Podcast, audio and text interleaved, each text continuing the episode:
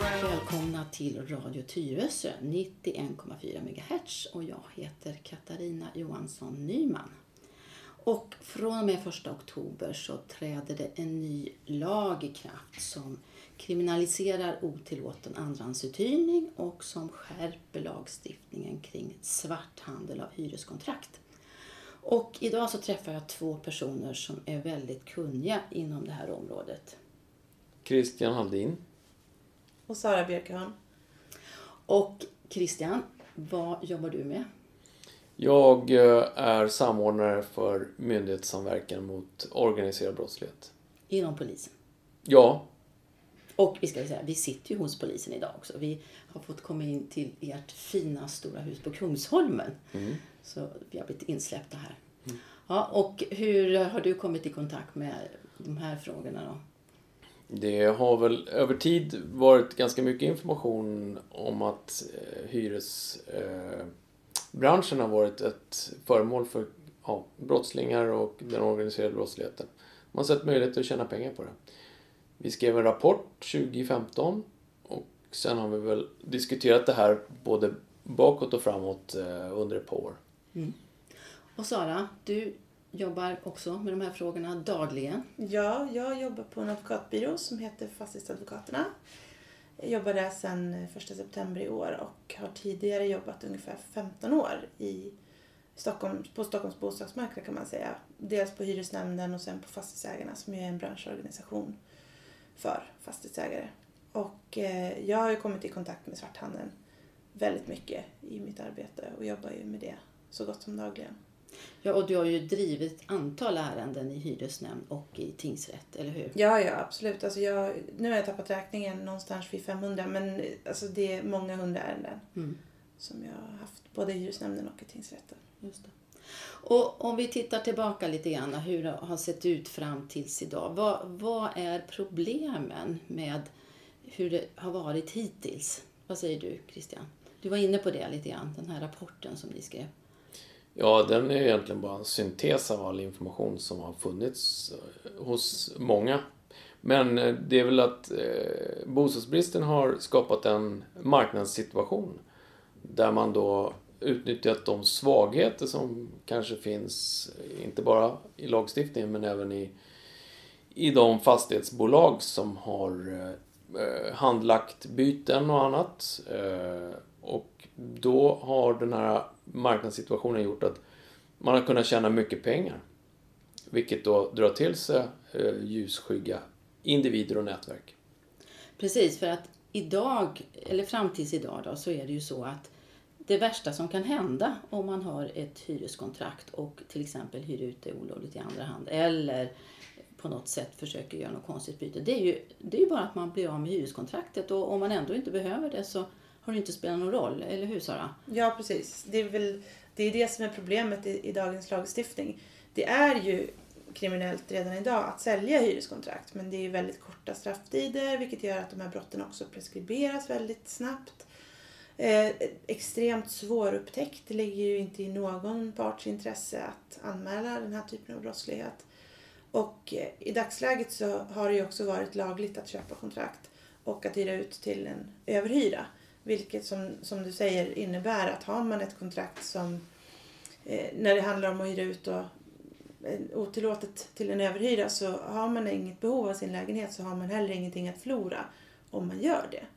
Eh, när det handlar om att köpa kontrakt så är det ju många som fredar sig med just det i dagsläget. Men de bidrar ju också till handeln. Utan köpare så finns det ju ingen marknad. Mm. Och vi har ju också sett att det här bidrar till stor otrygghet i många bostadsområden. Att man inte vet vem som är ens granne till exempel. Vad säger du Christian? Det är det också något som ni polisen ser ofta? Ja, det är nog inte bara polisen, men just att inte veta vilka grannarna är, det skapar ju en otrygghet hos, ja, i, i själva trapphuset.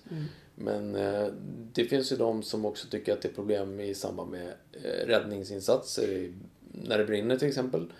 Att man inte vet vilka hur många som faktiskt bor i lägenheterna, vilka de är. Vilket gör att det kan vara svårt att hitta alla.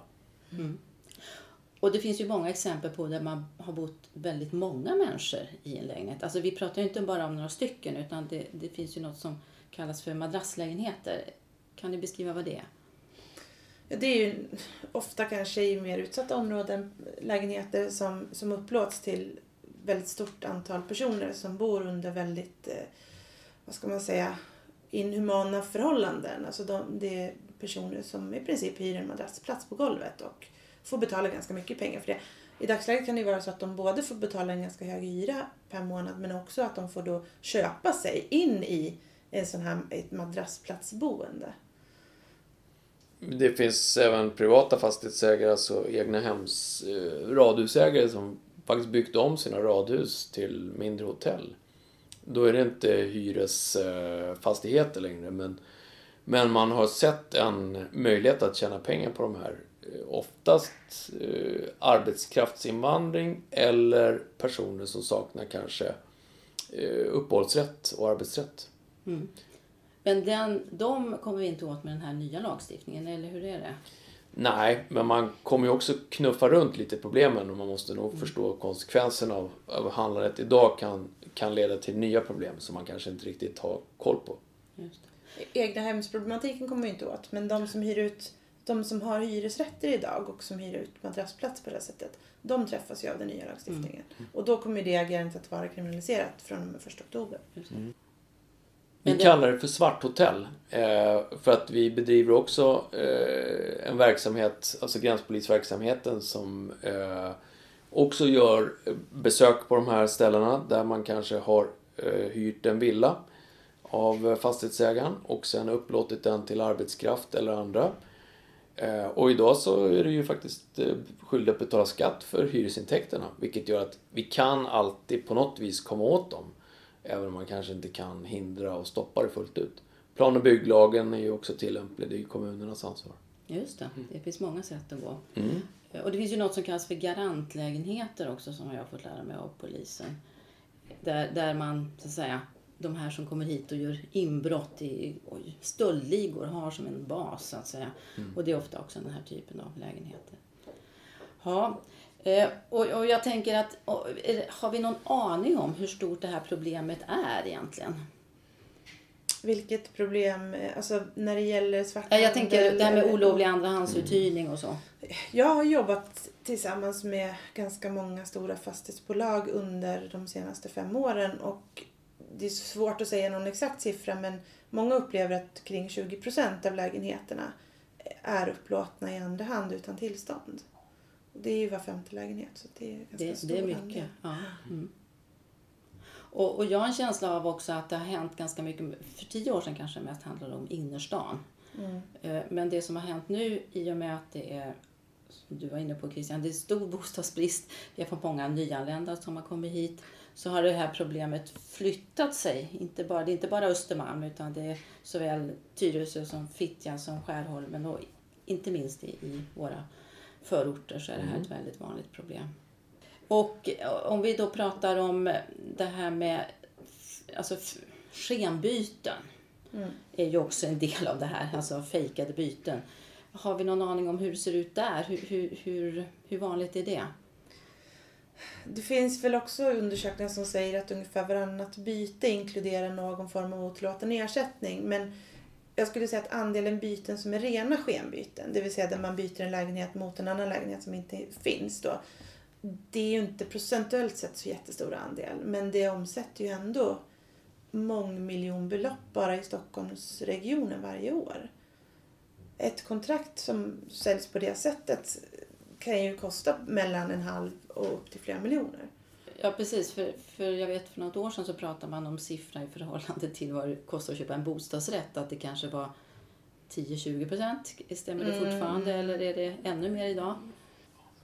Alltså det är, all, det är svårt att göra några uttalanden om prisbilden på svart kontrakt. Ja, ja. Men säg att du i alla fall får ge 250 000 per rum i innerstan i alla fall. Ja, det är mycket pengar.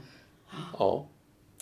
Ja, eh, och eh, ett problem är ju också att det kommer ju faktiskt inte ut några lediga lägenheter genom att folk, dels, man, dels så sitter man på sina lägenheter och, och eh, hyr ut i andra hand eller också försöker man göra olika byten.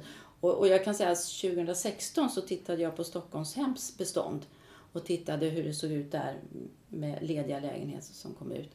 Och när man tog bort alla som gick till deras förturer, alltså Bostad först och träningslägenheter och tog bort deras nyproduktion så var det faktiskt bara 1% omsättning.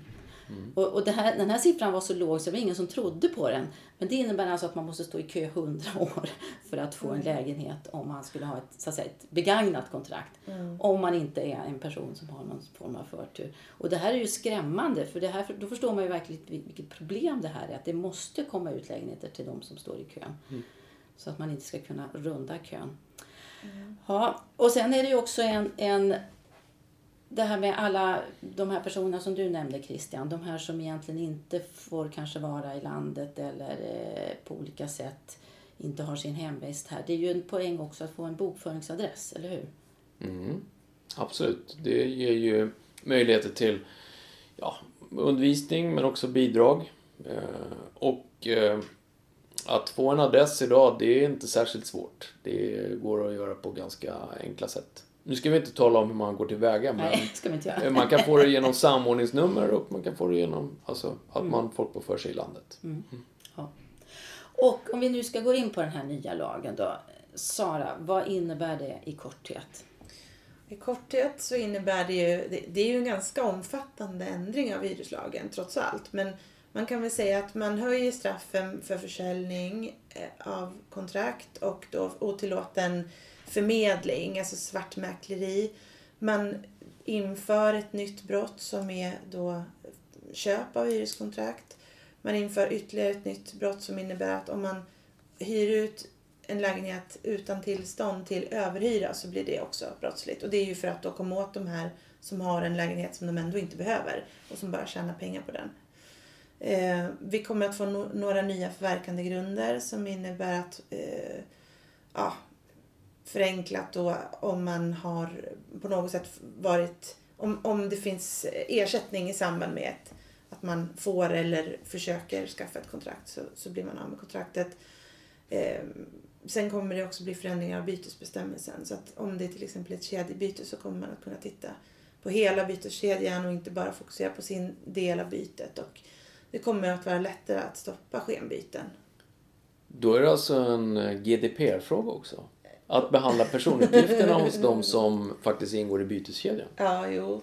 Det, där, där tror jag faktiskt Fastighetsägarna som organisation har tänkt till just på den delen och ansett att man har då ett, eh, ett befogat skäl att hantera personuppgifterna för samtliga personer som är inblandade i bytet. Bra. Just det. Och eh, alltså, i och med att man har skrivit ett hyresavtal har man väl också ofta gett um, alltså, rätt till hyresvärden att få använda en Det här är väl en precis. ansökan också? Jo, jo, absolut. Alltså att man behandlar sin egen hyresgästs personuppgifter. Nu kan jag också säga, jag är inte någon GDPR-expert, men så vitt jag har förstått så är det ju så att har man en hyresgäst så har man ju, då har man ju en avtalsrelation med den personen och då har man ju alltid eh, rätt att behandla personuppgifter för den personen. Ett problem kan ju vara om man till exempel får in en byteskedja där det är fem personer som ansöker om byte. Då måste man ju behandla personuppgifter för samtliga fem i bytet. Just det. Men det anser jag i alla fall att man har skäl till eftersom lagstiftningen kommer att se ut som den gör. Och vi ska väl också förklara att GDPR handlar just det här om hur man behandlar personuppgifter då. Mm. Du, du var inne på det här med kraftig överhyra. Täcker den här lagstiftningen Airbnb till exempel? Eller Air, Airbnb? Ja, alltså i hyreslagen, i hyresrättslig mening så är ju Airbnb en andrahandsuthyrning som kräver hyresvärdens tillstånd och man kommer ju då inte att kunna ta ut en överhyra i de uthyrningssituationerna heller. Nu ska vi komma ihåg att den här lagstiftningen gäller ju bara hyresrätter. Så att hyr man ut sin bostadsrätt via Airbnb så, så gäller ju då samma regler som gäller idag för bostadsrättsuthyrning. Mm. Och straffskalan blir ju ganska hög kan man ju säga. Normalbrottet tror man pratar om två år och upp till fyra års fängelse. Eh, vad är fördelarna med den här höga, får man väl säga, straffskalan, Christian, ur utredningsperspektiv? Ja, det, det är som Sara säger att preskriptionen förlängs ju om man kan anse att det är ett grovt brott. Och sen ger det ju möjligheter till andra typer av eh, alltså utredningsåtgärder. Hemliga tvångsmedel och annat. Och eh, anhållningsgrund och så vidare. Jag tänker också det här att i och med att det blir så högt straff så tror jag blir det inte så i, liksom, i det allmänna rättsmedvetandet att folk tänker lite annorlunda nu. För jag tror att många av oss har ju suttit på en middag och så är det någon som börjar prata om ganska öppet hur man har köpt en, en, ett hyreskontrakt eller man har hjälpt sina barn att köpa ett hyreskontrakt. Och, och, man kan tycka att det är lite jobbigt. Ni känner kanske igen den här situationen? Nej, jag har aldrig hört det faktiskt på en middag. De kanske pratar om det i andra sammanhang. Det kanske är för att du är polis då. Jo, men jag, jag har nog framförallt varit med om att kompisar har sagt att jag blev erbjuden att köpa kontrakt där och där. Mm. Och då säger jag alltid, gör det inte. Det, det är ju också en risk. Man kan ju bli av med kontraktet och pengarna. Mm. Eh, Men jag tror, jag har ju pratat med en del personer då som har köpt hyreskontrakt och de har ju liksom fredat sig med att det är inte olagligt att köpa. Och jag tror att det här kommer att ha en avskräckande effekt framöver. Mm. Jag tror att gemene man inte är liksom benägen att begå brott där det är så pass höga straffsatser som det nu är. Nej, precis. För det är ju ingen som vill hamna i fängelse för en sån grej. Nej. Liksom. Om man är en normal människa så att säga. Nej, ja. precis. Mm. Ja, eh, och eh, Eh, eh, en kritik mot den här lagstiftningen har ju varit att det är de sämst drabbade då som, som, som drabbas av den här nya lagen. Va, vad säger du om det Sara? Jag kan inte faktiskt förstå det argumentet överhuvudtaget. För att som sagt, jag har ju specialiserat mig på den här typen av ärenden. Jag har drivit ganska många sådana här ärenden under de senaste, ja, i vart fall de senaste fem åren, kanske nästan tio år snart. Och det är ju så att de personer som har köpt kontrakt, de har ju haft en halv miljon eller en miljon eller två miljoner att lägga ut på ett hyreskontrakt. Och jag tycker inte att det är utsatta personer som som har det så att säga. Utan de mest utsatta det är ju de som inte har några pengar och inte någonstans att ta vägen. Och friställer man lägenheterna och lämnar dem till bostadsförmedlingens kö istället så kommer ju kanske personer att få de här lägenheterna utan att behöva betala en halv miljon eller mer för dem. Mm. Precis, för de som står i kön, de har ju inte de här pengarna. Så de Nej. är ju... Så att jag kan inte förstå att, det, att man anser att det är utsatta personer som köper kontrakt. Det, det, det är inte det. Nej, du, du har sett annorlunda. Ja, du? möjligtvis de som då tvingas köpa madrassplatser. Men där finns det ju också en möjlighet, så som lagstiftningen kommer att se ut, att i ringa fall så ska man inte döma till straff då. Och eh, en annan kritik som ju också har varit mm, mot det här lagförslaget som, som jag vet kom från Moderaterna och KD.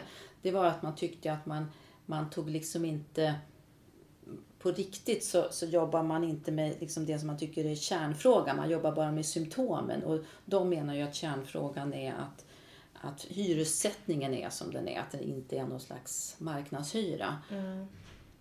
Jo, det är ju säkert så att skälet till att man är benägen att köpa ett hyreskontrakt är väl för att man anser att hyresrätten är en attraktiv boendeform och att man är beredd att ge pengar för att få en hyresrätt. Så att det finns säkert absolut en poäng i det. Nu fanns det ju inte med i utredningsdirektiven att man skulle titta på lagstiftningen kring hyressättning. Så att det var ju inte, det var ju inte ett alternativ inom ramen för den här utredningen. Men en prismekanism finns det ju i en marknadssituation. Så att även om inte priserna kanske blir lika höga om man får upp hyrorna så kommer det fortfarande finnas ett bostadsbrist och det kommer finnas en efterfrågan. Och alltså eh, en, någon form av eh, period där marknaden inte kanske är fullt ut mogen men den kommer säkert hitta sina lägen även i, om man ändrar hyres nivåerna. Mm.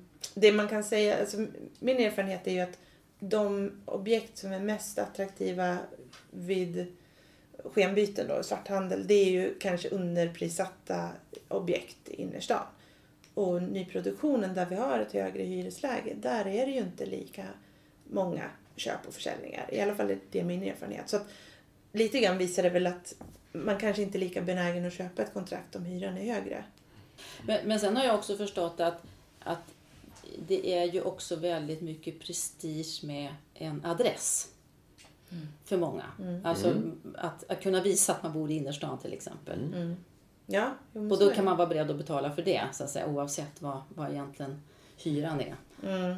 Jo, men så, det, det finns säkert många olika skäl till varför man köper ett kontrakt. Det finns ju också vissa personer som kanske vill ha ett hyreskontrakt för att det inte är utmätningsbart. Ja, det är ju en taktik i sig. Om man är någon form av kriminell idag så kan man ju löpa risken att bli Ja, eh, du kan bli upptaxerad om du har ett för stora utgifter kontra dina intäkter. Och eh, i det här fallet då så skulle det i förlängningen leda till att du fick din bostadsrätt kanske mm, kvarstadsbelagd eller utmätt. Och det funkar ju inte så med hyresrätten. Och sen de här som vi kanske har jobbat mycket med, uh, unga män från förorterna. De har väl en drivkraft att visa sig framgångsrika. Och idag är ju en adress ett tecken på hur, hur hur väl du har lyckats. Har du tagit dig från en, en förort till innerstan så på något vis så har du gjort en resa. Mm. Och då vill du inte bo kanske eh, var som helst i innerstan utan du vill ju också bo där du kanske kan få lite extra cred för att du har en tjusig adress. Och en omgivning då som uppskattar dina attribut eller annat. Ja, och det här med... Det är, också, det är väl också ett sätt, tänker jag, att göra svarta pengar vita på något sätt. Alltså, om, om man då tillhör den kriminella världen så kan man ju få en bostad om man kan betala svart, så att säga. Eller hur? Ja, om pengarna har ett ursprung som är eh, kriminellt, alltså ett brotts, en brottsvinst, då är det ju en slags penningtvätt att ta emot den här betalningen också. Nu är det ju kriminaliserat att, eh, att sälja i sig då, då, men att du tar emot pengar som har allt annat än ärligt liksom, eh, ursprung. Ja, det är ju i sig ett brott. Christian, hur, hur, hur vanligt menar du är det, att det är att det här är organiserat? Att det här är liksom egentligen stora liksom ligor som, som orkestrerar det här på något sätt? Jag tror det är fel att säga att det är ligor. Däremot så tror jag att det finns en professionalism i att du behöver ju någon form av eh, organisation bakom. Dels för att det är ganska komplicerat att, fundera ut sådana här upplägg på egen hand. Eh, det kräver lite kunskap om hur ja, hyresbranschen funkar och hur till exempel eh, folkbokföringen och vilka tider man måste tänka på för att det ska liksom funka rent liksom, eh, upplägget. Och i och med att man får liksom ett sofistikerat tillvägagångssätt, vilket det ändå är, så tyder det på att det är mer organiserat än att det har uppstått av en slump. Jag kan ju bara hålla med och kan ju säga att väldigt många av de ärenden som jag har drivit, där finns det ju samband. Man ser ju att samma personer som figurerar, det är samma adresser, det är samma upplägg, samma formuleringar. Man ser ju på det sättet att det här är organiserat och systematiserat. Och då tänker jag ju främst på skenbyten då, svarthandel via skenbyten. Sen har ju vi fördelen att vi inte alltid behöver tolka vår samtid. Vi kan ju faktiskt få ganska bra information direkt som talar om hur saker och ting går till. Vilket gör att, ja, vi vet ju att det här är organiserat. Eh, Och, och nu pratar du lite kryptiskt. Vad, vad menar Nej du? men menar, vi, vi har ju så kallat källdrivning, vilket gör att vi får ju in underrättelse som tyder på att ja, men det här finns en organisation bakom eh, som har ett syfte att tjäna pengar. Just det. Mm. Och det kommer man ju naturligtvis använda då när man går till domstol. All den här informationen. Ja, i den mån det går att använda, ja. Ja, just det. Mm. Och samverkan my- mellan myndigheter, det har blivit bättre va? Har inte det på senare tid? Jajamensan. Tack vare dig. Jo, det måste jag säga att det har.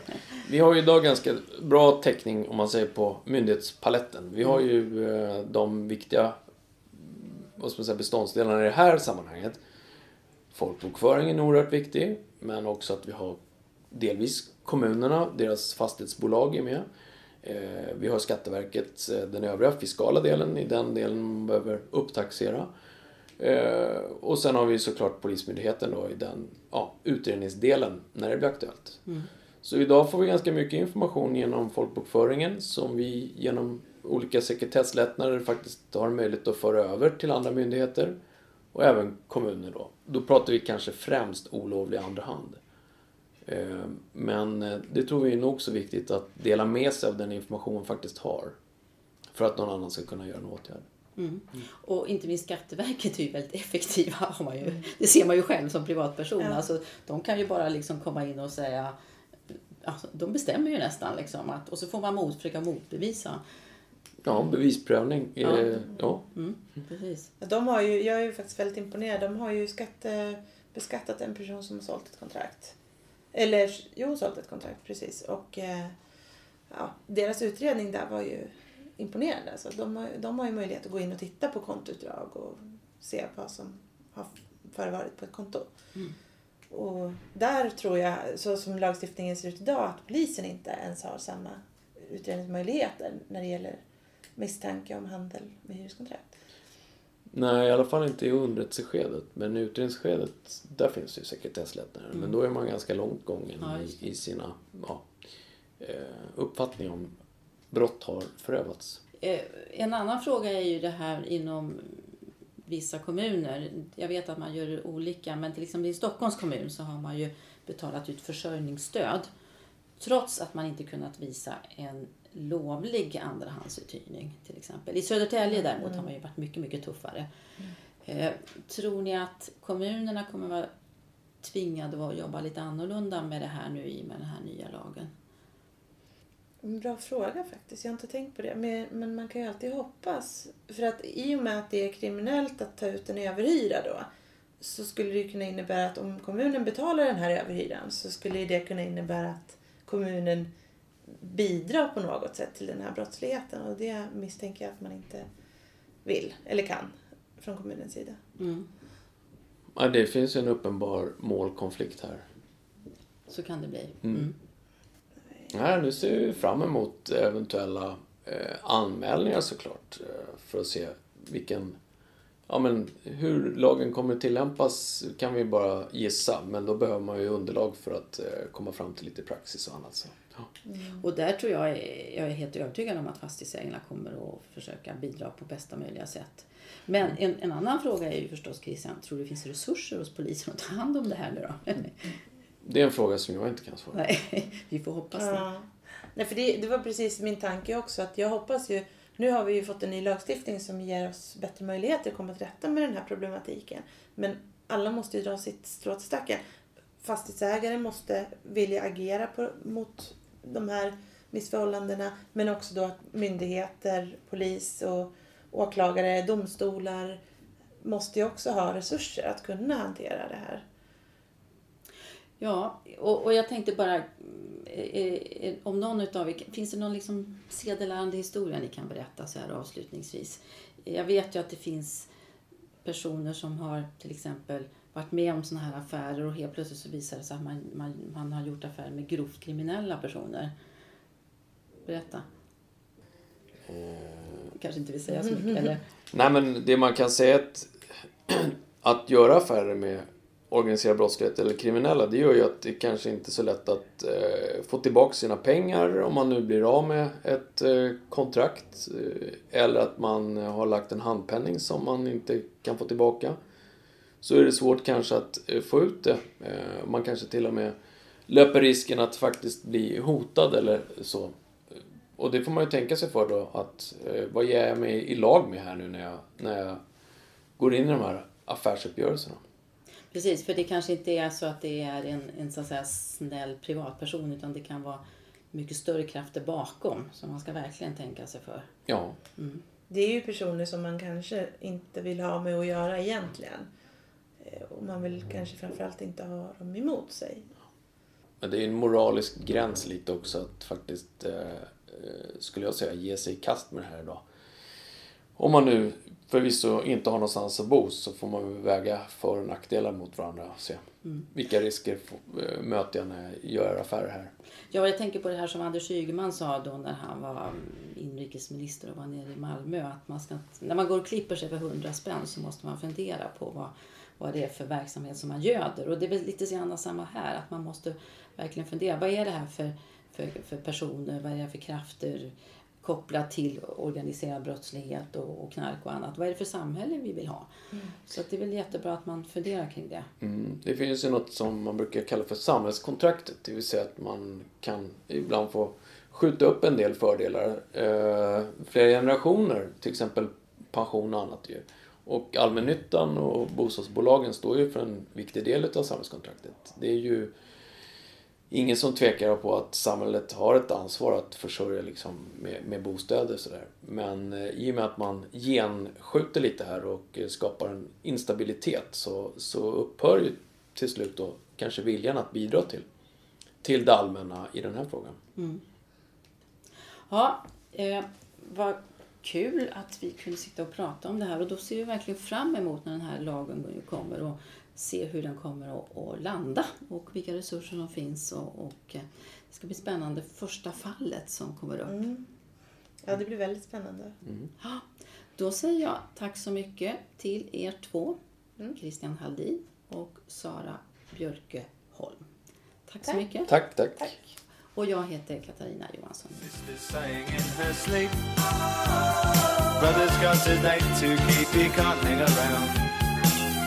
Our house in the middle of